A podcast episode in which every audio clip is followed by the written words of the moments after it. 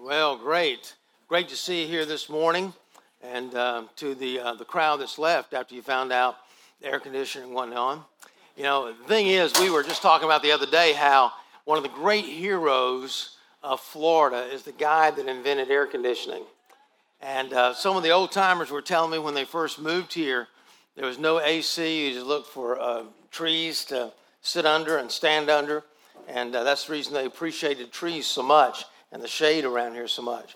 So we're experiencing that a little bit today, and we uh, apologize for that. Pray that you be patient uh, with us as we're patient with the school. I want us to take a Bible this morning and turn to Isaiah chapter 6, one of my favorite chapters uh, in the whole Bible, particularly in the Old Testament. and so as we open this, I want to ask you a question. Do you ever think that maybe there's something more?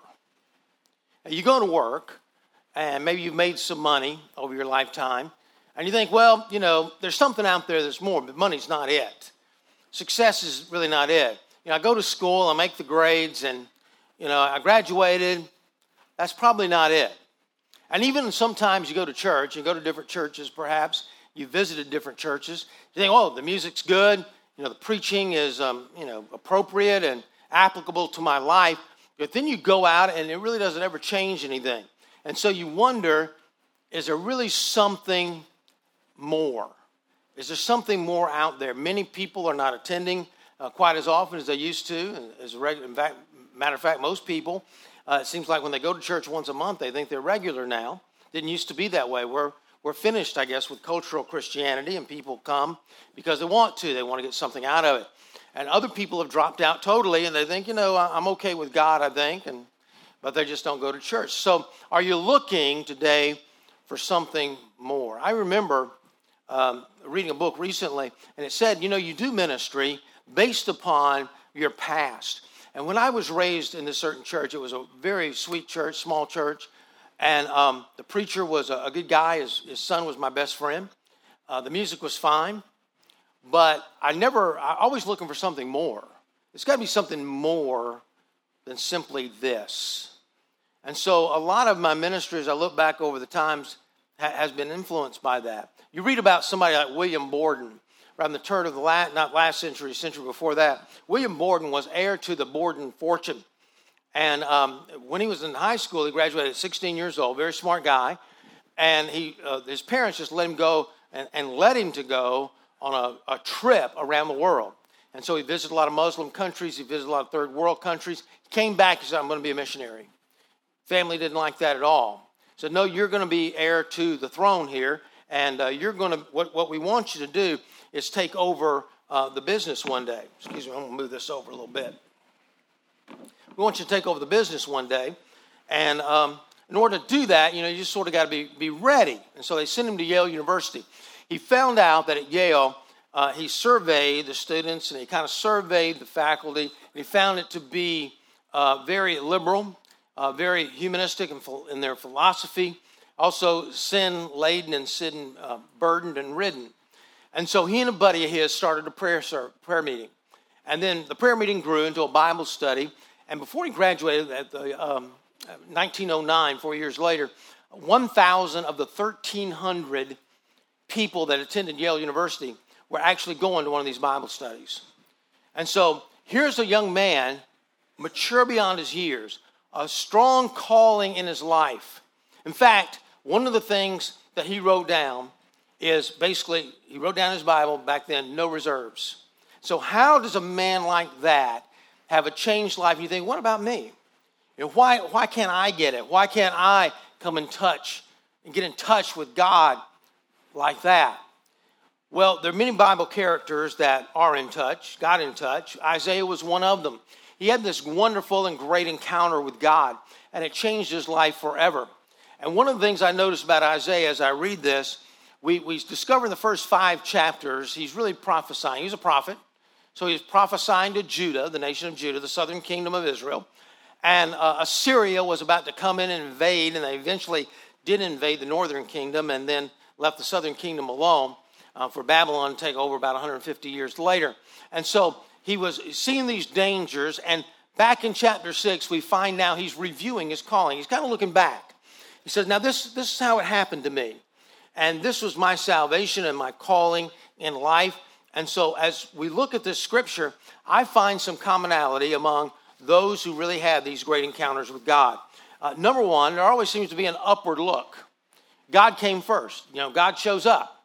And then there's an inward look, it causes an inward look, and finally an outward look as well. So let's look at these three things.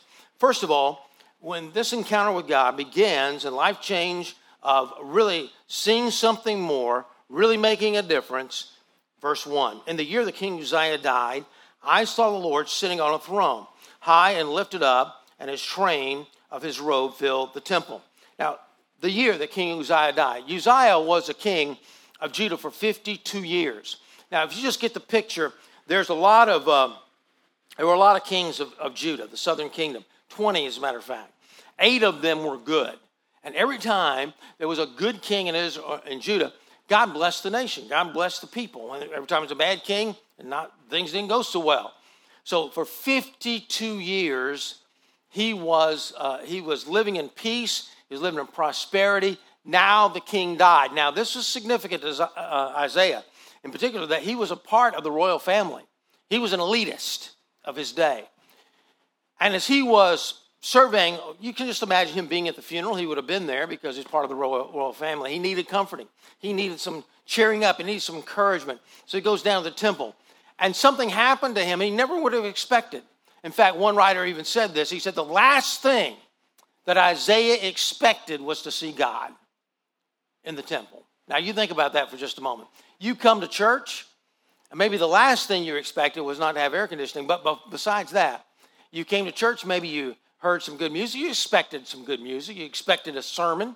And the last thing you expected was to really see the Lord. What, what if God really showed up here today? What if He really showed up so much that you couldn't stop talking about Him? What if that happened? That's unexpected in our churches today. And that's what happened to Isaiah. All of a sudden, God shows up. He sees this vision of the Lord. He says, Above him stood the seraphim and these were angels, the only time they were really mentioned in the Bible. They obviously minister before the throne of God. And he says, each one had six wings, two he covered his face. Now, the glory of God here is so great that even, excuse me, even the angels cannot stand to look upon the glory of God. With two, he covered their, their feet, humility. With two, they flew, always ready for service. They're in contact with God, and it moves them to do something outwardly. It says here in verse 3 And one called to another, said, Holy, holy, holy is the Lord of hosts. The whole earth is full of his glory, and the foundations of the threshold shook at the voice of him who called, and the house was filled with smoke. Things were getting shaken up. We can find this word shook means to tremble, it means to quake. Why? Why was it shaking up? Why, why, why were things shaking up? Why was the veil in the temple torn when Jesus Christ died on the cross and the earth shook and the graves were open? We see this all throughout the Bible. When God shows up, things are shaken. Well, it says here because the whole earth is full of his glory. Now, when you and I think about the glory of God, we have maybe a lot of things that we are reminded of. But one of the things it really means in the original language is weightiness. Okay, weight. Now, just imagine yourself, you're there in a body of water, maybe a swimming pool, and you're thinking, well, I'm going to take my uh, rubber ducky and I'm going to throw it on the pool. What's going to happen? It's going to float, right?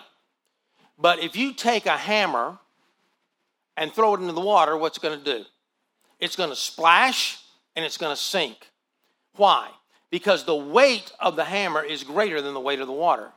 The rubber ducky was on the surface because the weight of the water is, is heavier and weightier than the uh, weight and the, uh, of, of, the, uh, of the duck, of the little play toy. So we look at this, and what happens is that God is weightier. He's more glorified than we are. And so when He hits our lives, it shakes. They're rearranged, just like a splash in the water, and the water is rearranged. We are rearranged, and who in the world really wants that? I mean, we want to get close enough to God to having blessed us, but we don't want our lives shaken up. And that's what happened here in, in this story in Isaiah. Why did it happen? Why was things were splashing and shaking and trembling.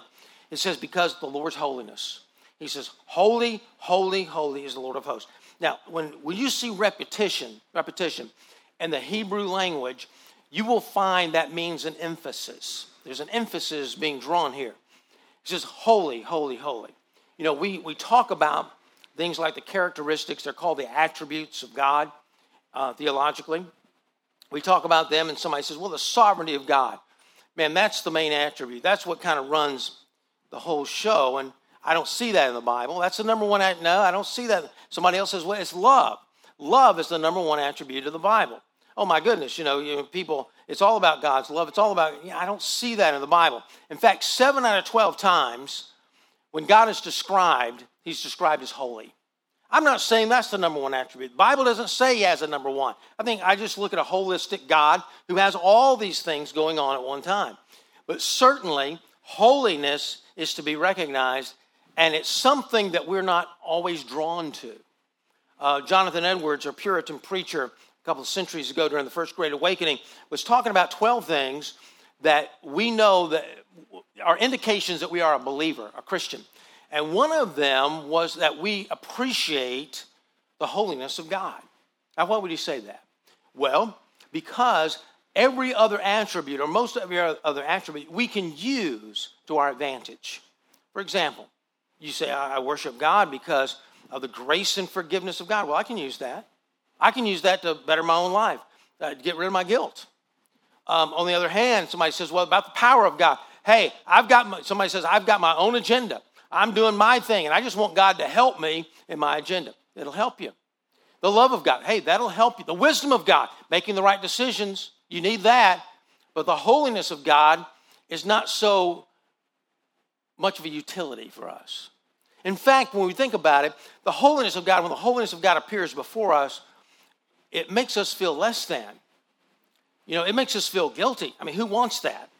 I know that um, there's a um, there's there television shows, and I watch television every now and then. And I used to watch this uh, little television show called Castle. You might remember that a few years ago. And you know that that that tension between uh, the two officers, or the officers and the author, and all the time you're you're thinking they're going to get together, they're going to get together. And when they finally do, the show's over, right? Nobody ever watched it anymore. But there was a tension there. In, in a recent show that I watch sometimes, Blue Bloods, uh, you have the, the youngest one of the, uh, of the royal family, you know, of, of, New York there, I guess, in police officers. Uh, he has a partner that's um, uh, a little blonde girl, and there's always this tension going on. They're always discussing dating, and you can tell they're jealous, going back and forth. There's, there's a wall there. Now, recently they got engaged, and some of you know that, and so the show will probably end. But anyway, you, we've got this wall that we put up. Why do we have that wall? Well, my goodness, we have this wall because we're partners here in crime, fighting crime. And we don't want to cross that barrier and we can't be partners anymore or we can't respond well uh, at, at a scene, a crime scene as well. So we keep that barrier.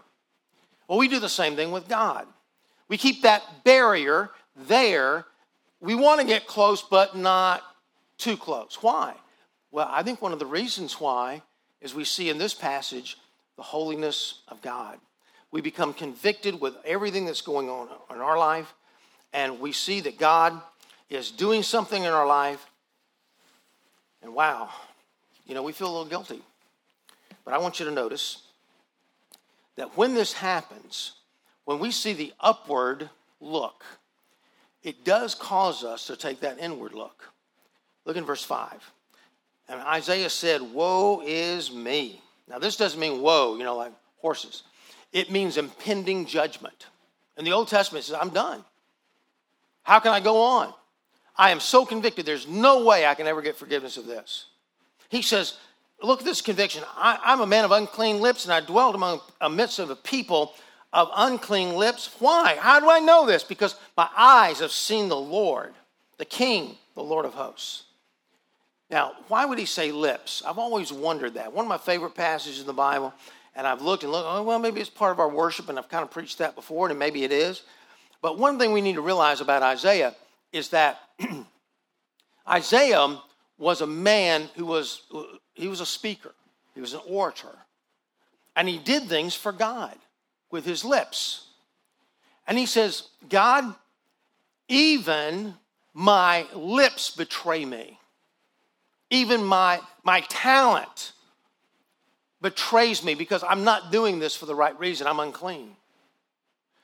Now, please keep in mind one of the things I want you to realize is every call of God, every encounter with God is personal. You have a different need than Isaiah has. Jeremiah, when he was called, he says, Lord, I'm just too young. Very humble. God needed to, to build him up, he needed to raise him up. Moses said, God, I'm just too old.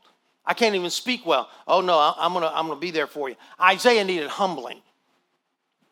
You can see it now. I mean, here's Uzziah dead and 52 years. Well, now my generation, I'm going to be in charge. My cousin's going to be in charge. Man, we're going to really get things done now. He's part of the elitist group. He needed humbling, and he was humbled. He said, God, even the things I think are good about me are just plain not good because I'm not even doing it with the right motive. Tim Keller, who is a Presbyterian minister up in New York, just recently retired, and he made this comment. He said, Even the things we do that are good are done for the wrong reason. They're done to make us feel good. Now, he's not talking about being in Christ. He's not talking about walking with the Lord. He's talking about outside of that. You say, well, that's not true. We see protesters going right, man, they're, they're really into it. They're, they're doing everything they can. Well, I was re- recently reading, if I can find this real quick. Yeah, I was re- recently reading, and uh, there's a book out. Haven't read the book, the whole book, but Bowling Alone, Robert Putnam. And he said, he's talking about this whole thing about us being so passionate, involved in politics and everything around us. 25% decline in voting in the last 30 years, 10% decline in church services, 50% decline in activity outside the church, 50% drop in giving to churches. You see, the passion's waning. Even though we, we talk about it with our lips, even around the country, even simple thing like voting. Many of the people that are saying, I'm so involved in this, I really believe in it, don't even vote. So you see, it's something that we do on the outside to say, I'm worthy. And, and Isaiah is saying, I'm not worthy. And he compares himself to God.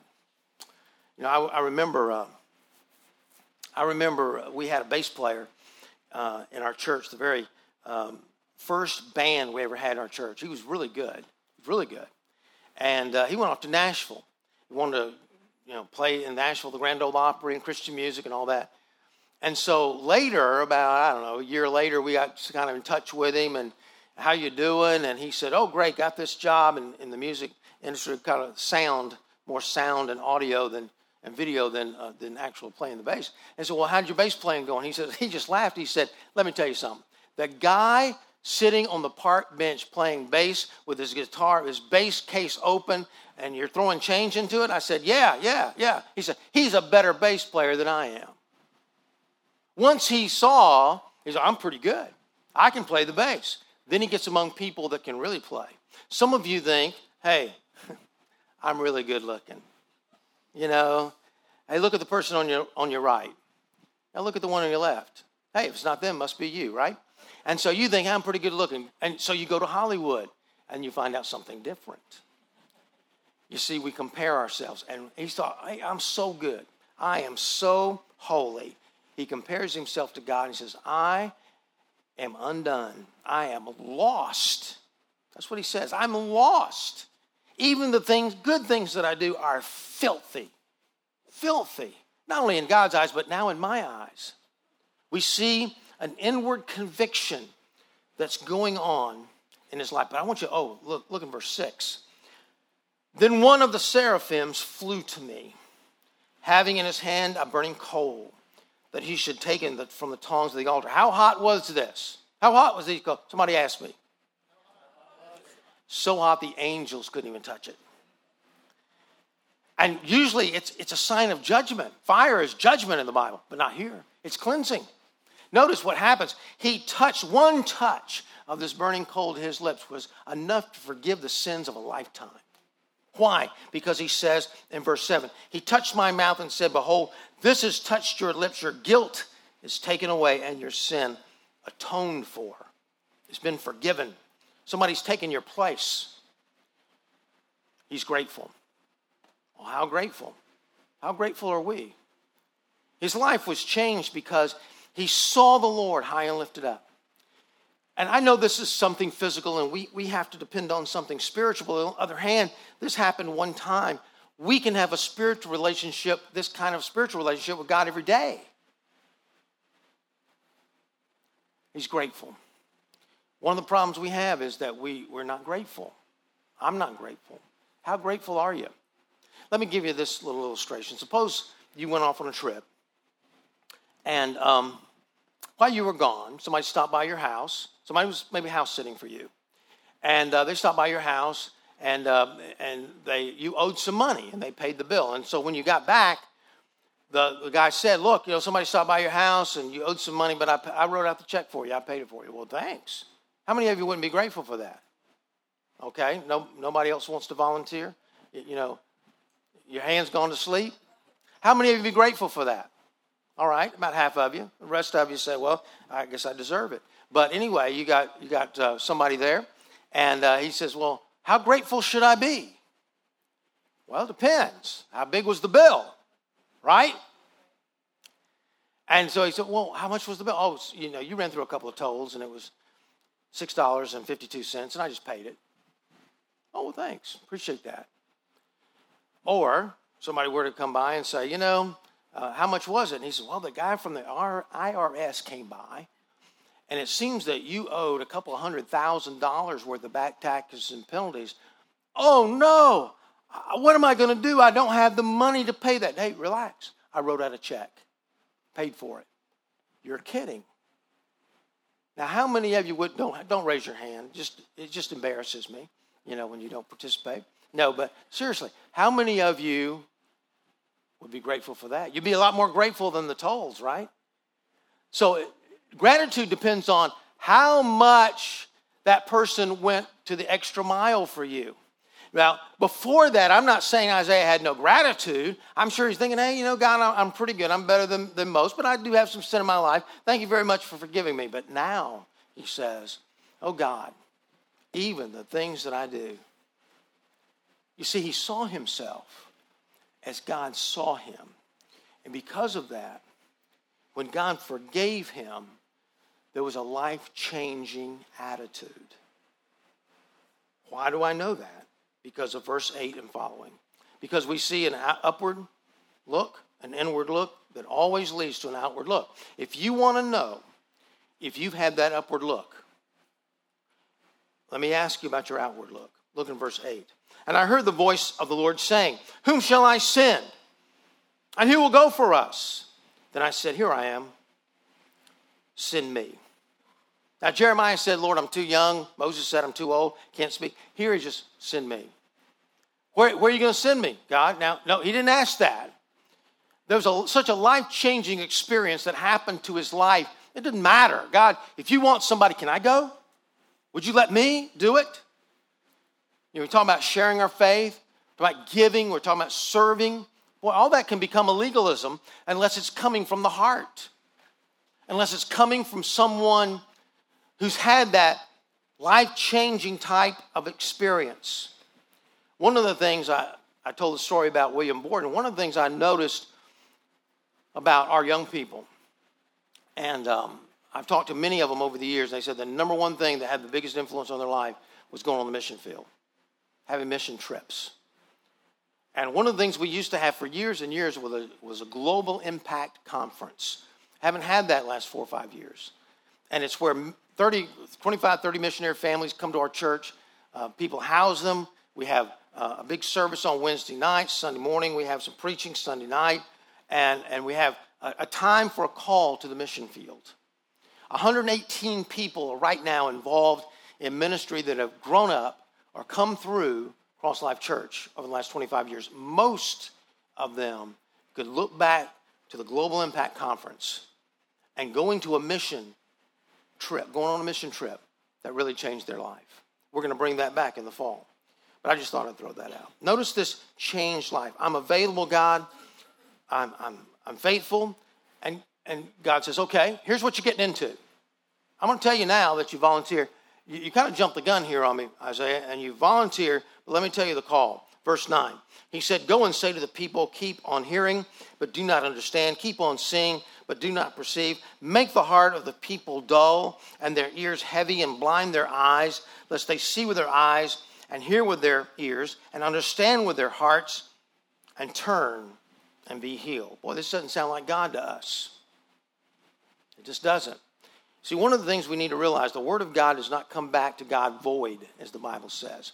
But the same sun that, hard, that softens the wax hardens the clay. The same Word of God that softens our heart and draws people to, uh, to Him also hardens our heart against the Lord. How, what happens? We just we refuse to believe. I'm not going to believe that. I'm not going to do anything about that.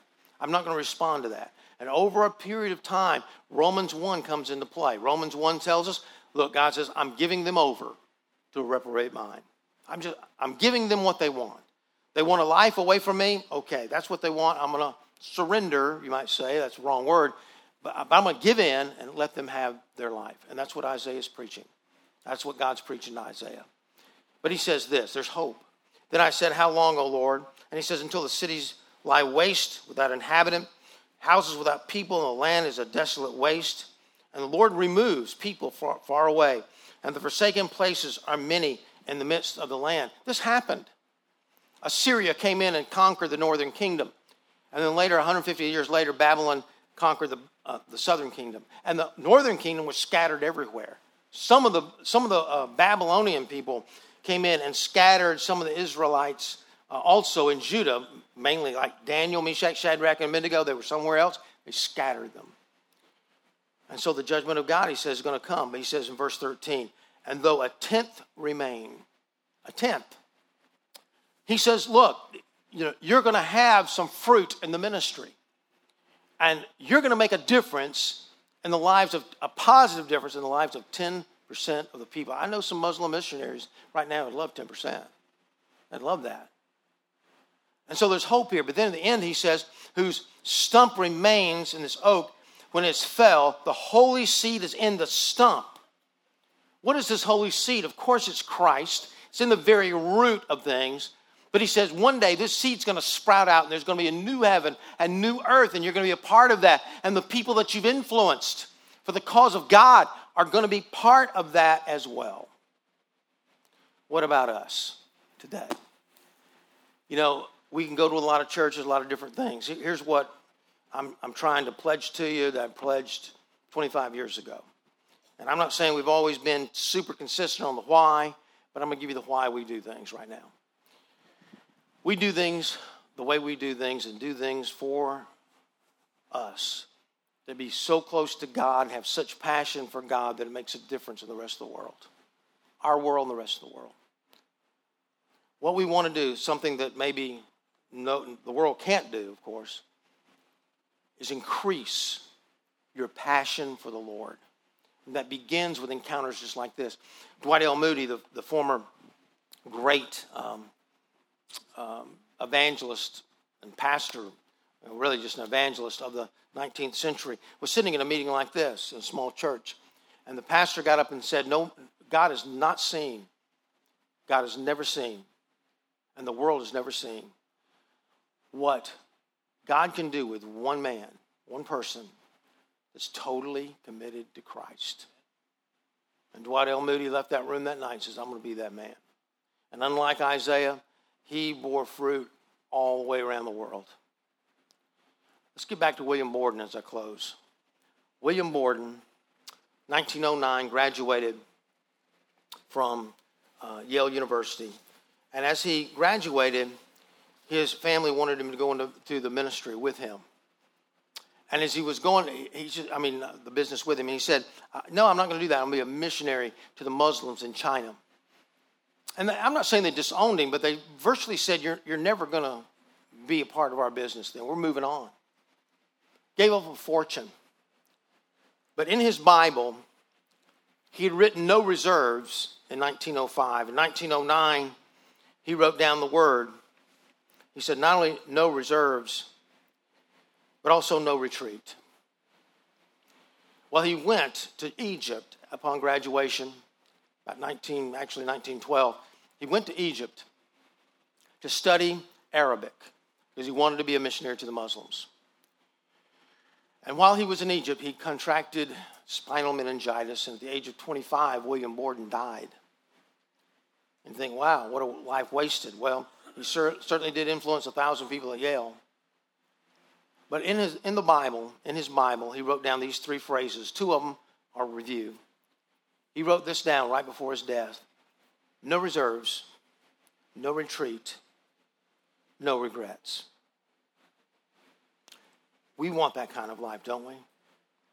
I'm speaking to you, some of you, on, in, a, in an area maybe, and on both campuses, that you're, you feel like, oh, I'm just not ready for that. I'm not, I'm not really trying to get you ready for anything. All I'm saying is, the secret, you know, a lot of TV evangelists, and preachers will tell you this is the kind of life you want to live, and boy, God's going to bless you and favor all that kind. I'm trying to tell you this morning how to get it done, how to do it. It all comes about with our passion for God, and that begins with our encounter with God. And that's why that salvation experience is so important. In verse 9, it says, verse, verse 7, it says, Your sin atoned for. All the way through the book of Isaiah, he talks about Jesus coming, Jesus dying on the cross. I believe that's what he's talking about here. It's pretty obvious that Jesus Christ is that atonement for our sin. And when we come to know him as our personal Savior and Lord, it's an encounter with him that's so life changing, we should never look back. Has that happened to you? Has it? If not, let me give you a chance right now this morning to come to that point. Let's bow for prayer. In the quietness of this moment, if you've never received Christ into your life, so well, I think I've been baptized, and I think that you know, I grew grew up in church and things like that. We're not talking about that kind of stuff. We're talking about a time where Jesus Christ came into your life, and because He came into your life, it was like God, whatever you want, I'm here because it was a life changing experience. If you have not had that, let me encourage you not to doubt your salvation anymore. Pray this prayer with me. Ask God to work in your life. It goes like this Lord God, thank you for loving me. Thank you for going to the cross and dying there for my sins. I open up the door of my heart. I ask you to come in. Save me, God. Help me to see you like I've never seen you before. Help me to see myself like I've never seen before. And then help me to leave this building today. If nobody else has the victory, that I would have that victory in my heart. Splash my life, shake my life, rearrange my life for your glory and for my good. In Jesus' name, with heads bowed and eyes closed, I'm going to ask Don to come. And here's, here's the invitation. The altar is open. We've got a few pieces of carpet out here. If you can't kneel, you can stand. And you're just coming today and saying, God, I want that encounter, those kind of encounters with you. I want to know you. I want to know myself. I want to have the passion and fire in my heart the way that was preached this morning out of Isaiah 6. You come. If you receive Christ, come and greet Don. And we'd like to know about it. We want to help you grow in the Lord.